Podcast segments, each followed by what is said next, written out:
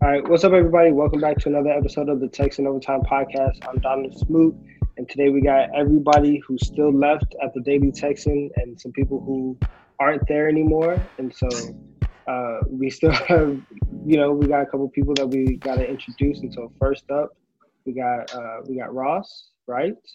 What's up, Donovan? Uh, my name is Ross Burkhardt. Uh, I'm a former sports editor and associate managing editor at the Texan. Uh, I've been gone for a while, but I'm very thankful to be back here in virtual form. Um, I'm Maya Taylor. Um, I'm very much a current staff member, um, and I cover the women's basketball team. I'm Marcus Crum. I'm the current sports editor. My name's Stephen Wagner. Uh, I'm the men's basketball beat writer, or I was the men's basketball beat writer. I don't know. There's not really sports anymore, so. Um, Alex Preseno, uh, associate sports editor. Been here probably like three years too long. Um, yeah.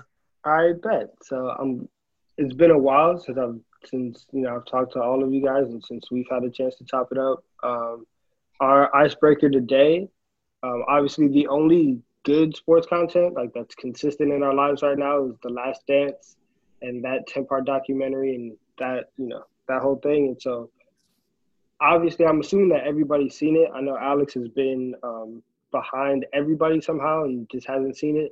But for those who have been up to date and have seen it, what are what are your favorite episodes? And so I guess we can start with with Ross. What's yours?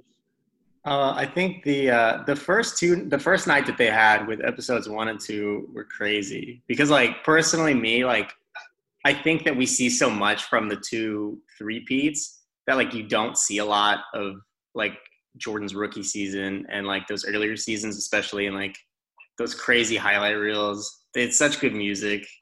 I think the first, the first and the second episode were pretty good. I mean, three and four were good too, but I like the first weekend a lot.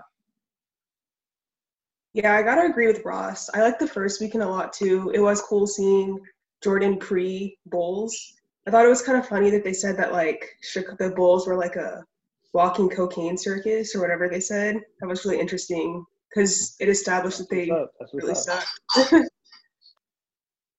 Mark, yeah. about you? I I liked episode three a lot. Um, just the the the Bad Boys Pistons was that that was such a great episode of like first of all, Isiah Thomas's like interview was awesome, and Jordan's reaction to to that, where they're talking about like them walking off the court early. That was like one of the best documentary moments I've seen in a while. And then just like the whole lead up with the the Bad Boys Pistons, as far as you know them beating Jordan um, as a uh, as a member of the Clutch Sports community. I think that was just a, a great display of come on just how great LeBron is in comparison to. to uh, All right, next, next. Here's, you know what? you bring up a great point. I think the icebreaker should have been: Would LeBron have won ten straight if he mm. played in the '90s? No. And I think the answer is yes. I, it has to be yes. I don't think he's so. losing to the to the plumbers. To come on the Washington okay, Generals. So we do this every we do this every generation, and then people after just like, oh, they played after they played against plumbers. It's first off, stop it, right? Is is LeBron going to be great? Of course, but he's not the goat. He's not. He's not. It's, it's that simple. Thank you, thank you, Johnny. I think you have to, I think you have to pull the Jordan card on this and say that every generation is going to have its own greatest just because of the different styles of play you know, you say, you know, oh well, you know, can Steph Curry or Kevin Durant play in the '90s? Can Michael Jordan uh, or Magic Johnson play today? I mean, you know, these are two different styles of basketball. They're very. It's. I've always said it's unfair to compare because even like as people, like as humans, we're progressing. We're getting bigger, faster, stronger. Like it's unfair. Yeah, exactly, and that's why LeBron. Yeah, you're yep. right. LeBron exactly. You're, you're, proving my yep. point. But it's about greatness. It's about greatness. Like LeBron's Look, great, but like was he as great? If you break yeah. it down, I mean, Michael Jordan's just a poor man's DeMar DeRozan if he plays in 2020. That's a great point. Thank you. That's. I mean, I mean, is he is he averaging 20 a game? Maybe. Probably not. I mean, DeRozan. Mike's averaging 40. Like it's it's not even a question. He's averaging 40. He's averaging like 48 and 10. It's it's ridiculous. Joe Burrow said he would drop 12 or 15. So come on.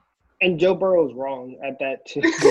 he's not he's not dropping twelve or fifteen. Like relax, kid, relax.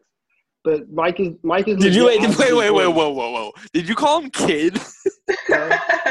Did you call him kid? A, yes, because it's a childish statement. it's a childish statement.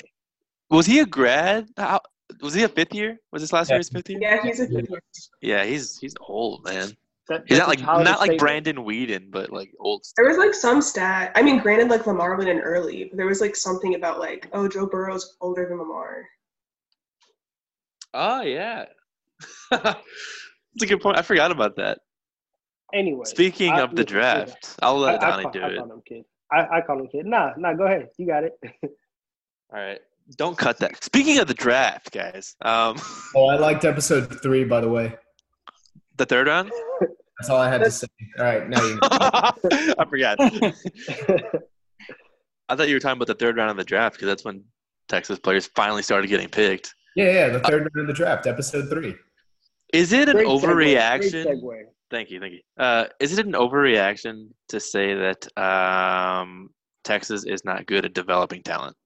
No. Not at all. No. I remember Urban Meyer said that like back in November. Like he was That was awesome. Yeah, he was talking about like how we have all of these great recruits and then like nothing to show for it. Like nothing. They haven't had a first round pick since 2015. I think that was Malcom Brown. Yeah, and he was a 32nd pick. they they until this draft they hadn't had two offensive players selected since 2010 when it was um, Colt McCoy and uh, Shipley. And even then, they weren't first round picks. You know, I think right. Colt McCoy was what like a late they, third rounder to the. They, they, were both, yeah, they were both third round picks, or maybe second round. But either way. Here's the next question: How is TCU so bad this year? They had they they kept getting guys drafted uh, and defensive players too. It was astounding. It was like where like who are these guys and how did they not win more games? TCU led the Big Twelve in first team All Big Twelve selections and went five and seven. They, hey, they beat. First team selections than anyone and went five and seven. That's just bad coaching, if you ask me.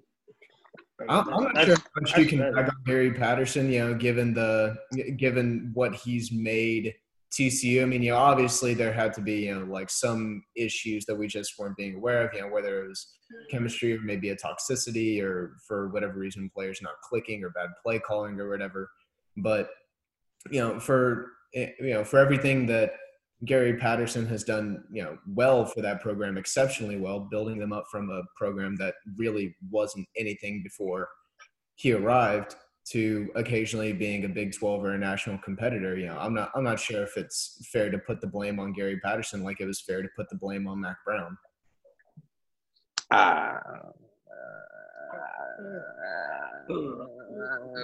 Mack Brown, man. Okay, well, I had a question. Um, how long before we can blame Tom Herman for this? It's I'd say what another year. So After at this time next year. Yeah. yeah. At, yeah. at, this at this time next year, if they still they still haven't developed anybody to um to be in, in one of those first two rounds, it's it's on him.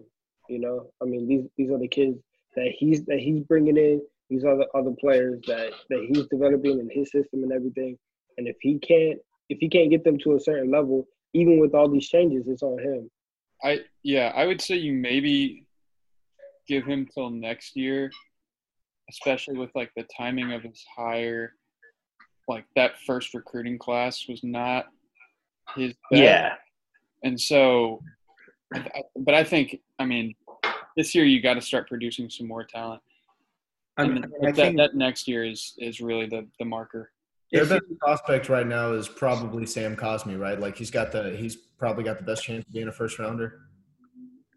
Oh, they they had two projected in the first round recently. Uh, I mean, if you're looking at like their most high upside guys right now, like you have to think this time next year you're going to be looking at Cosmi and Ossai. Probably. Well, Ossai still has Oh yeah, he's gonna be a junior. Yeah, a junior. I mean, depending on like what he wants to do, obviously, and um, I mean how he fits into the new scheme, but potentially, I mean, like Yeah, I think Caden was the if he the had, second one. I, I think he'd have to have a pretty outstanding year to to warrant that. But I think he's yeah healthy. In the in the 2021 mock-ups, the two projected first rounders are Cosmi from Bleacher Report, CBS Sports, Fox Sports, Sports Illustrated, and Sporting News, and then Caden was a projected first round from Fox Sports. Hmm. I think Caden's draft stock depends more than you know really any player on this roster right now, and just his ability to stay healthy. You know, he's been really amazing when he's been on the field, but yeah, you know, the thing that's dragged down his career right now have just been injuries.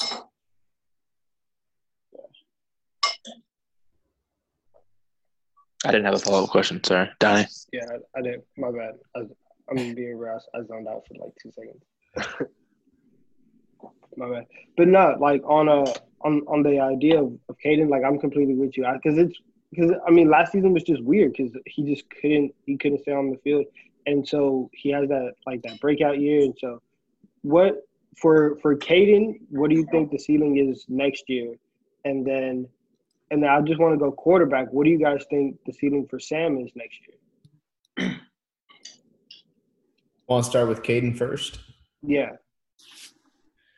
I mean, I, you know, I, I think the I think the ceiling for Caden really isn't comparable to you know uh, a lot of other Texas great safeties that we've seen in the past. Um, you know, like uh, Michael Huff or uh, Earl Thomas or uh, Kenny Vaccaro or any of those guys because you know Caden really isn't the same athletically speaking as these guys. But where Caden you know really stands out is his football IQ. You know, the, you know, it's apparent that when he was in high school, you know, he didn't always have to be the most athletic guy on the field because he was just going to be smarter than everybody else. I mean, you know, like that's where he's made his money through his first couple of seasons is just being able to know where he needs to be and when he needs to be there.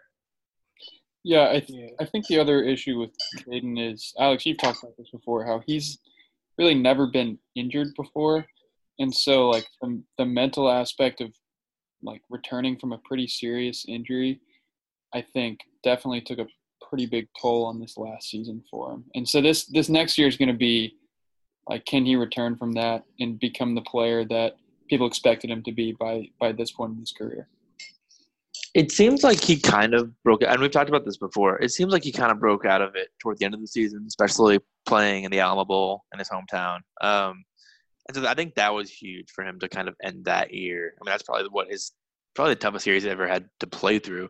Um, and so, I mean, I think if he's as recovered as it seems like he is, I do think that this will be a really big year for him. That I mean, it'll look more like how he looked freshman year than what we saw sophomore year. Because I mean, comparing the two players from 2018 to 2019 is just like you that you. It's hard to see the similarities, and so um, I do think 2020 is going to be a pretty big year for him. It's just going to be a matter of staying healthy, or if they play football, who knows? Yeah, Ross. What do you think about about Sam's potential next year? I mean, I think in a lot of ways, um, I mean, like you have a quarterback who's like going to be learning a new offense right now um, under Yurcich, but I mean, I think it seems like once again the way that um, we thought Sam was gonna have like the opportunity to like step up and be the clear cut like front runner as the best quarterback in the Big 12 this last year.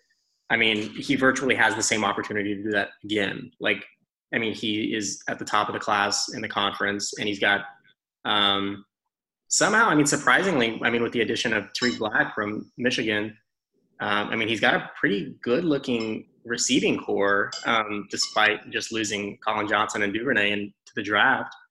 Um, I mean, so he's got the skills. You're moving Jordan Whittington back to wide receiver. Um, and then you've got a, I mean, a talented running back room. I mean, like we said, Cosmi, I mean, he could even be a first round pick this next year. I mean, so the offense is there.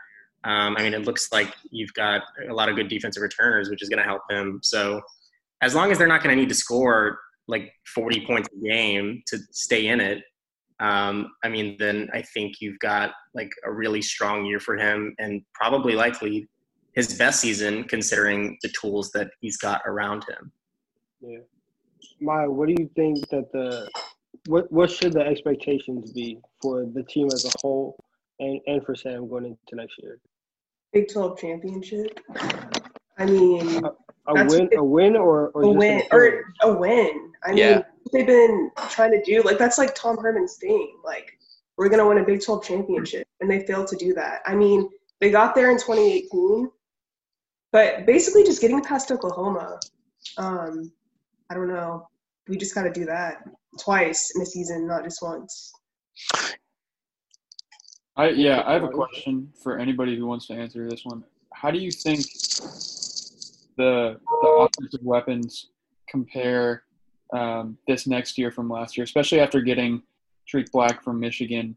But you're losing, I mean, the the two absolute safety blankets in Colin Johnson and Devin Duvernay, who I think honestly went almost underrated for for their career because they just didn't make mistakes.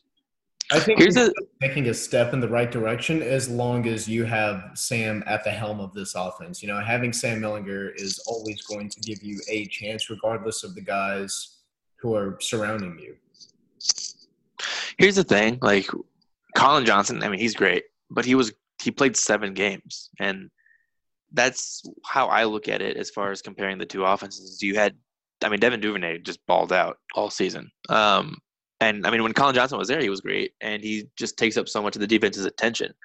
Um, but now, I mean, if everybody's healthy, and Ross kind of mentioned everybody they're going to have, you're going to have Sam in the back, you're going to have Keaontay, um, Roschon, and then you're moving Jordan Whittington out to wide receiver, and then Bijan. Into, I mean, it's just, and that's not even taking into account the receivers they have with Black and Brennan Eagles, and um, I keep wanting to say Jordan Shipley, and it's not Jordan Shipley. Uh, Jake Smith, God, damn. not racist at all, but You just call him because he's white. Nah, we get it. two two white boys, it's all good. um, I mean, and then I assume they're gonna move. Um, they're gonna move Derek Kerstetter to center, and so I mean they are shaping up to have. I would say, I don't want to say better because that's bold with Devin and Colin leaving, but I don't think it's gonna be that significant of a drop off if it is at all. Like I'd be willing to say that they have potential to be a lot more productive next year. I think that the heart and soul of Texas's production rests solely between Sam and his offensive line. I you look at the games where Sam played, you know, like really well last year, like against LSU, whenever he had that stellar, uh, whenever he had that stellar game early on, his offensive line was able to give him, you know, really awesome protection in that game. You look at their win against, the, you look at their win over Georgia in the Sugar Bowl. I mean, you know, they had 200 plus rushing yards in that game. You know, as as long as the offensive line plays well, Texas is going to have a chance. And yeah, th- this is that this is a really experienced offensive line to me. You know, Kerstetter has been one of those mobile guys who's moved around quite a bit, but he has, but he, you know, he has shown ability to play center whenever he needs to. You know, he's pretty versatile on the line. He did back up Shackelford last year. So, you know, I I think that it rests almost entirely on Sam and the and that offensive line. I think you make a pretty good point because I remember even with like the, the Oklahoma game, Sam took like a total beating. Like it was it was awful. And then like I feel like in the games after that, it was constantly like, oh, he gets sacked like numerous times a game, and they typically like either like were holding on by a thread or they lost those games. So And you'll notice that in those games, you know, against Oklahoma, Roschon went off. You know, Roschon had that, you know, 50 plus yard run that Texas literally hadn't had in, I think, two years prior to that under Herman.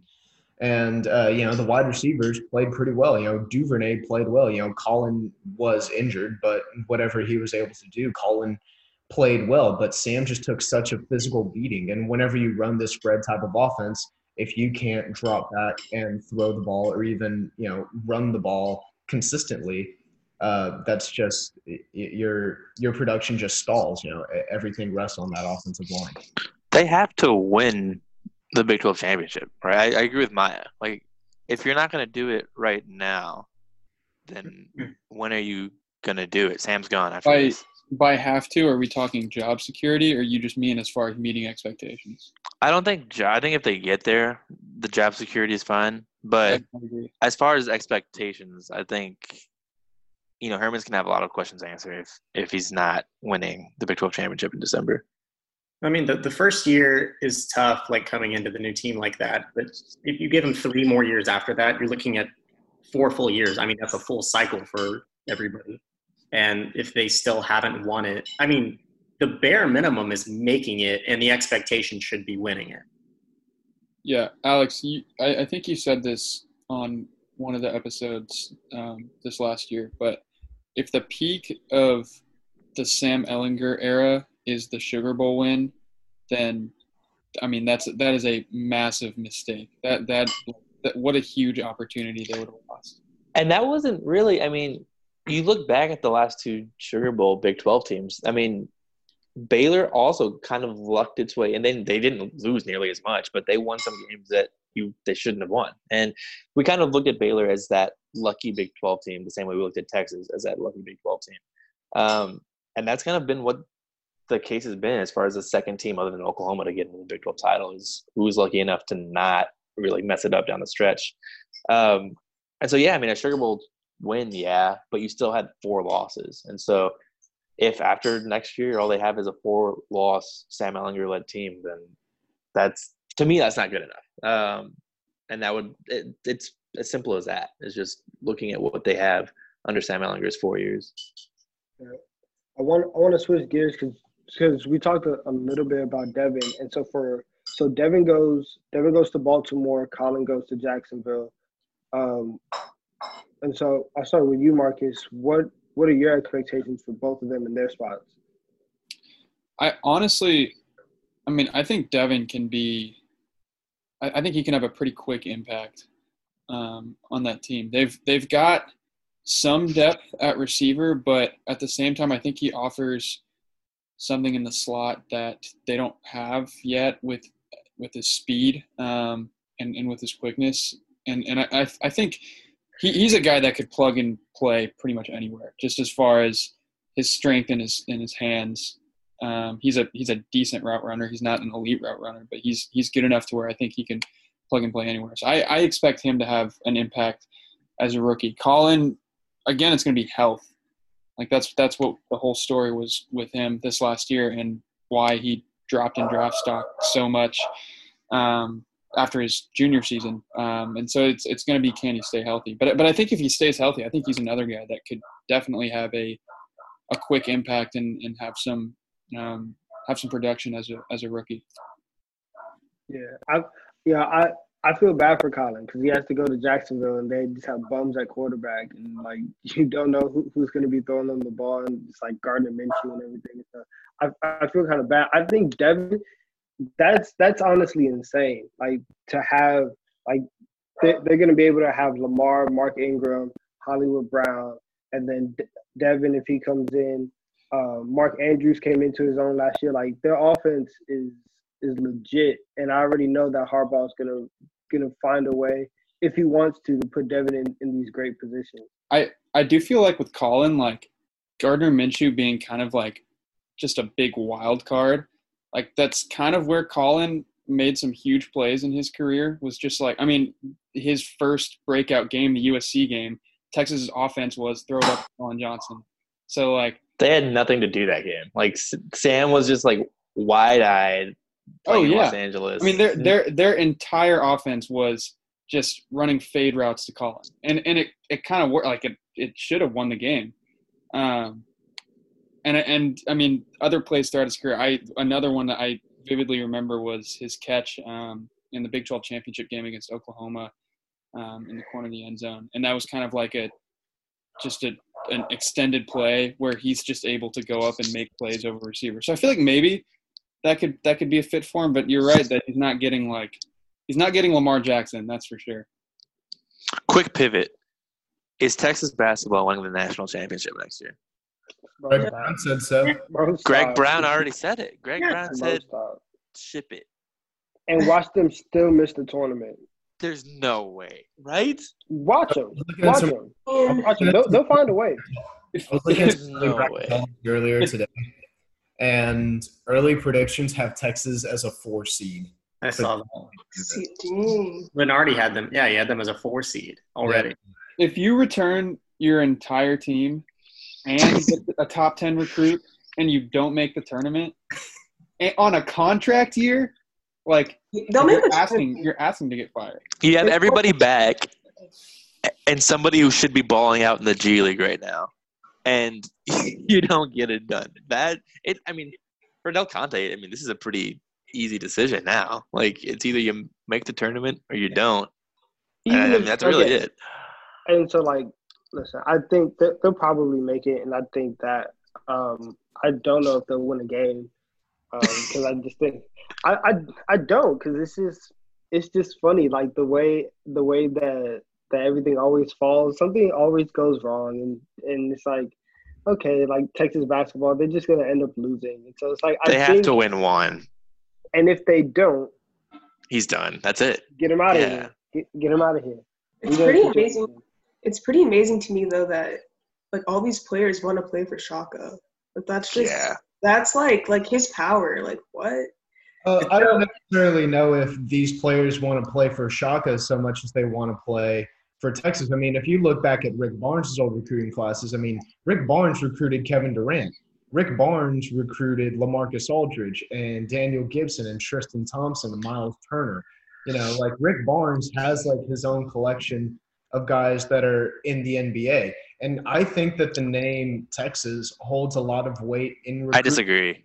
I don't think Texas basketball Texas in basketball, doesn't basketball? hold No. anything right now. No. Also, Greg Brown even said that if Shaka was gone, he probably wouldn't have gone to That's Texas. true. Like, like the only reason he came was because of Shaka. If they fired Shaka, Greg, Greg Brown just accepted that multi-hundred dollar deal, and he's in the G League right now. Greg Brown did not say that if he that if Shaka leaves, he's gone. His dad said that if Shaka leaves, he's gone. Greg, I'm gonna trust his dad.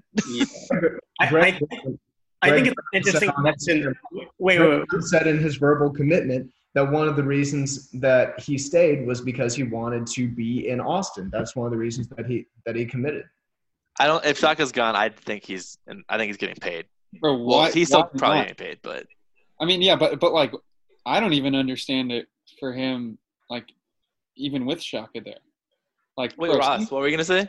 I, I mean, all I was gonna say. I mean, I'll, I'll let Marcus touch on that because that's interesting. But you have to think how much of it, it. I'm not saying it's the majority because I don't think it is either. When you're looking a month ago at Chris Del Conte's decision to keep Shaka with all the wild cards surrounding the team at the end of the season, and then them not getting to play in the Big 12, him knowing that they probably land Greg Brown only if Shaka's there, like how much of that factors into saying like, we, okay, we don't get a, a top 20 national player if we don't keep this guy. Probably a lot. I because I mean, if you're if you're on the fence, and if you're on the fence about it, you want to save a little bit of money, and you're and you you already gave him the benefit of the doubt of oh well we don't know what he would have done because we we couldn't play the tournament. Then of course, if the top if that that top that top twenty recruit that's money walking in the door, and so you're not going to close the door on on on on money and so so yeah, it's a it's kind of an easy decision. Um, To be, sorry. now, now you got it. Now you got it. to be fair, like I do think, I mean, to Steven's point, like staying in Austin was big, and Yeah. I mean Texas is big for him. But for me, I just don't know. If, I mean, Shaka's been recruiting him since he was in like what the eighth grade, seventh grade, in middle school. I, I yeah, I don't know if.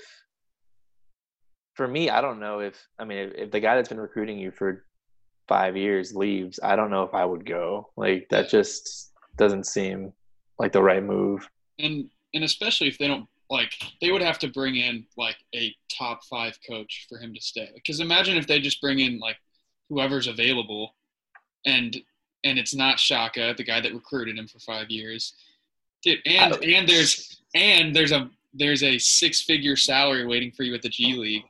Like Yeah. there's there's just no upside to going to Texas, which I want to touch on real quick. That I I am shocked that he passed that up. Just just because I oh, know in my head I would never pass that up. Like six figures right now, especially as an like as an 18 year old, if I had the opportunity to take six figures to play basketball in essentially the the second best basketball league in the world, like absolutely 100%. And it wasn't even like it was barely six figures. It was like what was it, three hundred 300,000. for a year. Dang. I'm there. Yeah, I really wonder like how that's gonna impact college basketball moving forward if like all the stars go to the G League. That's just I, don't know. It's already kind of a mess already. So I think that's positive for college basketball. You know, like now coaches are going to have the opportunity to actually build a program as opposed to just, uh, you know, this influx of one and dones. I mean, you know, imagine if Coach K and John Calipari and Roy Williams can have guys stay who want to be there and build around these key figures for three or four years. But but I don't but I don't think that makes them better than having five star recruits every year. Like like I think Yeah. because if because if they wanted to to build those teams of, of like three star recruits, then they they They, would. they could do that. Yeah, I I I feel like there's gonna have to be some change to college basketball soon, and because just because like this is this is a pretty massive thing that we've never seen. I mean, since players were allowed to go out of high school, um, I, I it feels like there's going to be some change that college basketball is going to make to try to draw players back, and and maybe it it, it will change the one and done rules. I but there, there's got to be something because I don't think college basketball is going to sit back and, and, and take this because eventually all the top recruits are going to start going G League. Like, there's no reason not to.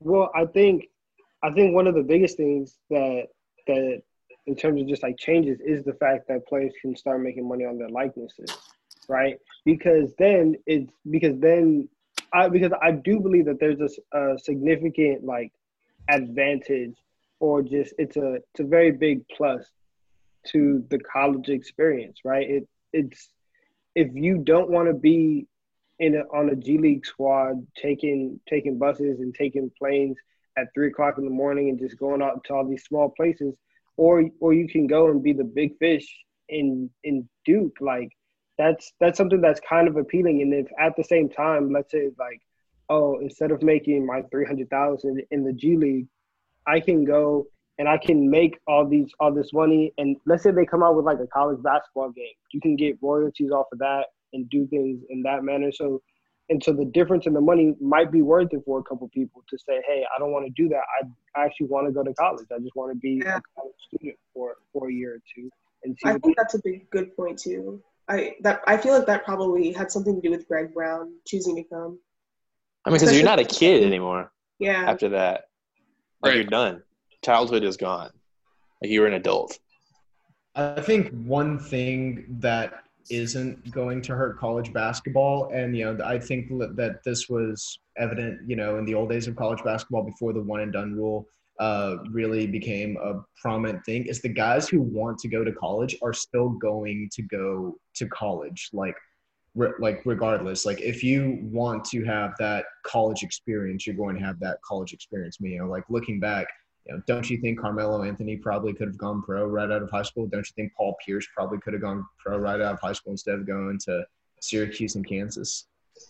I think some interesting things to look at are going to be like each situation these kids are in and then their families are in. Yeah. Like, that's and I mean, you kind of touched that. We touched that topic with like we saw with Scottie Pippen. Like the reason he signed that huge contract was because he had to take care of his family, and that's what he valued. And I mean, looking back, like it sucked, but I mean that was where his values were at, and like you can't. That, that's completely understandable. And so I mean, Yeah, th- there are going to be some high recruits down the road where like this will be tough decisions. Like they probably would like to preserve like one last year or two years of college of childhood, or taking the three hundred thousand dollar check to give to their family to take care of them for Really the next. point. Yeah, so I mean, it will be interesting, and it, it uh, especially in the next couple of years, whenever we see these cases. I know that uh, I know that LeBron James has said before that one of the reasons that he went straight to the NBA is because he wanted to get his mother out of the situation that she was living in at the time. And he talks about, you know, I would have loved to, I would have loved to have gone to and played for Coach K and played for and played at Camden Indoor or Cameron Indoor and had my jersey sell out every night the way that Zion did. But he knew that because of the situation that his mother was in, uh, and how bad he wanted to get her out, that this was the most feasible option for him was to take that uh, that draft pick payday. Yeah. I guess on the other hand, I mean, if you're Duke or if you're a big program, now you can just start saying like, "We'll take care of you." Like, I don't even know how under the table it needs to be anymore. No. basically. And plus, I, the the visibility, the, the visibility factor is a huge thing, right? Because there's not a lot of people that are that are spending Tuesday nights, right? Flipping flipping league pass, going on, online to watch these streams of like of like the Maine Red Claws or something like that. They're not they're not doing that. But you can turn on ESPN and watch the Super Monday, and you'll see you'll see Duke versus Kansas, you'll see North Carolina versus Michigan State. And so just the idea of nationally, at least with the with the casual basketball fans, I'll be able to have my name out there a lot more. Um, and so in terms of like endorsements and money that could come later, I think that might set you up a little bit better for for later money rather than the money right now. Yeah, I I want to touch on the new NCAA regulations, whatever it is. Not not really anything that new, but just kind of the fact that they're moving towards that. Um, how do you think?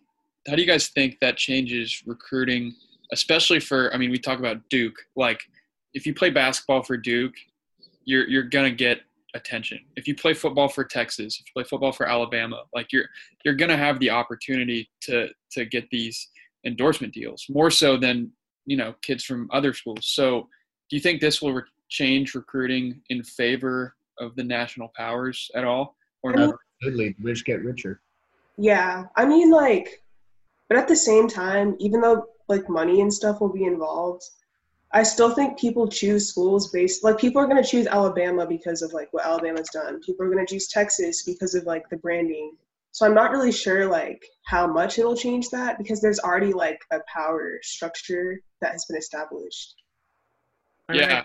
I, I think it's kind of like I mean, Alex said like it, it's it's going to be depending on people's situations a lot, like their background and their families, um, especially their financial situation now, because that throws this in the mix. And then now that these programs can can almost completely be transparent, as long as this is going where um, I mean, we anticipate it going in time. I mean, I think you will have some guys um, think twice about you know like forming a big three at Duke, like we saw last year. I mean, I think you're going to have a guy who, if he can be the star at like a Syracuse, um, as opposed to like you know the third best player at Duke, and and you're already a top ten player in the nation, I think you're going to see at least some guys in that talent pool like distribute the wealth a little bit, just in terms of um, thinking, you know, where can I maximize my market marketability? Like, where can I, um, you know, get the most out of my likeness? And it's probably, you know, me being the number one star somewhere. I, yeah. Oh, sorry.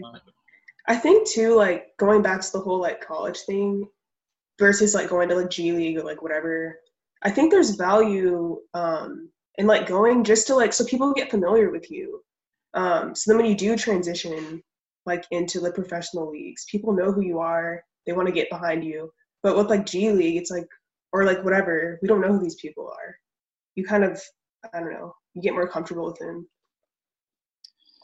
I also think the market size has something to do with it, and just where you end up playing college football at. Um, if we're if we're if we're talking about football, it'd be you know where are you playing college football at? Like for instance, Austin has a very very large market.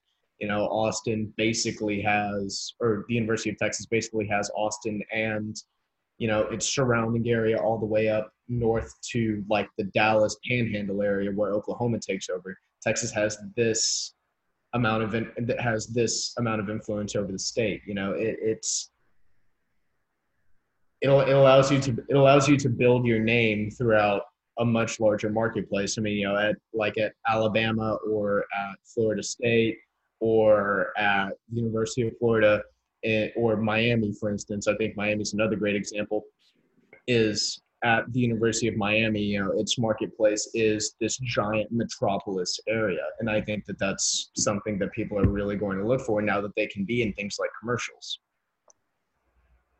For sure, for sure. Um, does, does anybody else have anything anything else that they want to add before before we get out of here? Do we play a 12 game regular season? for college football in the fall? I think so. I mean, maybe that's like not like like an educated answer, but I don't know. I just feel like the way that things are already getting relaxed now, people are gonna try really hard to make college football happen. That's a lot of money, and they're they're they're not gonna try to lose that.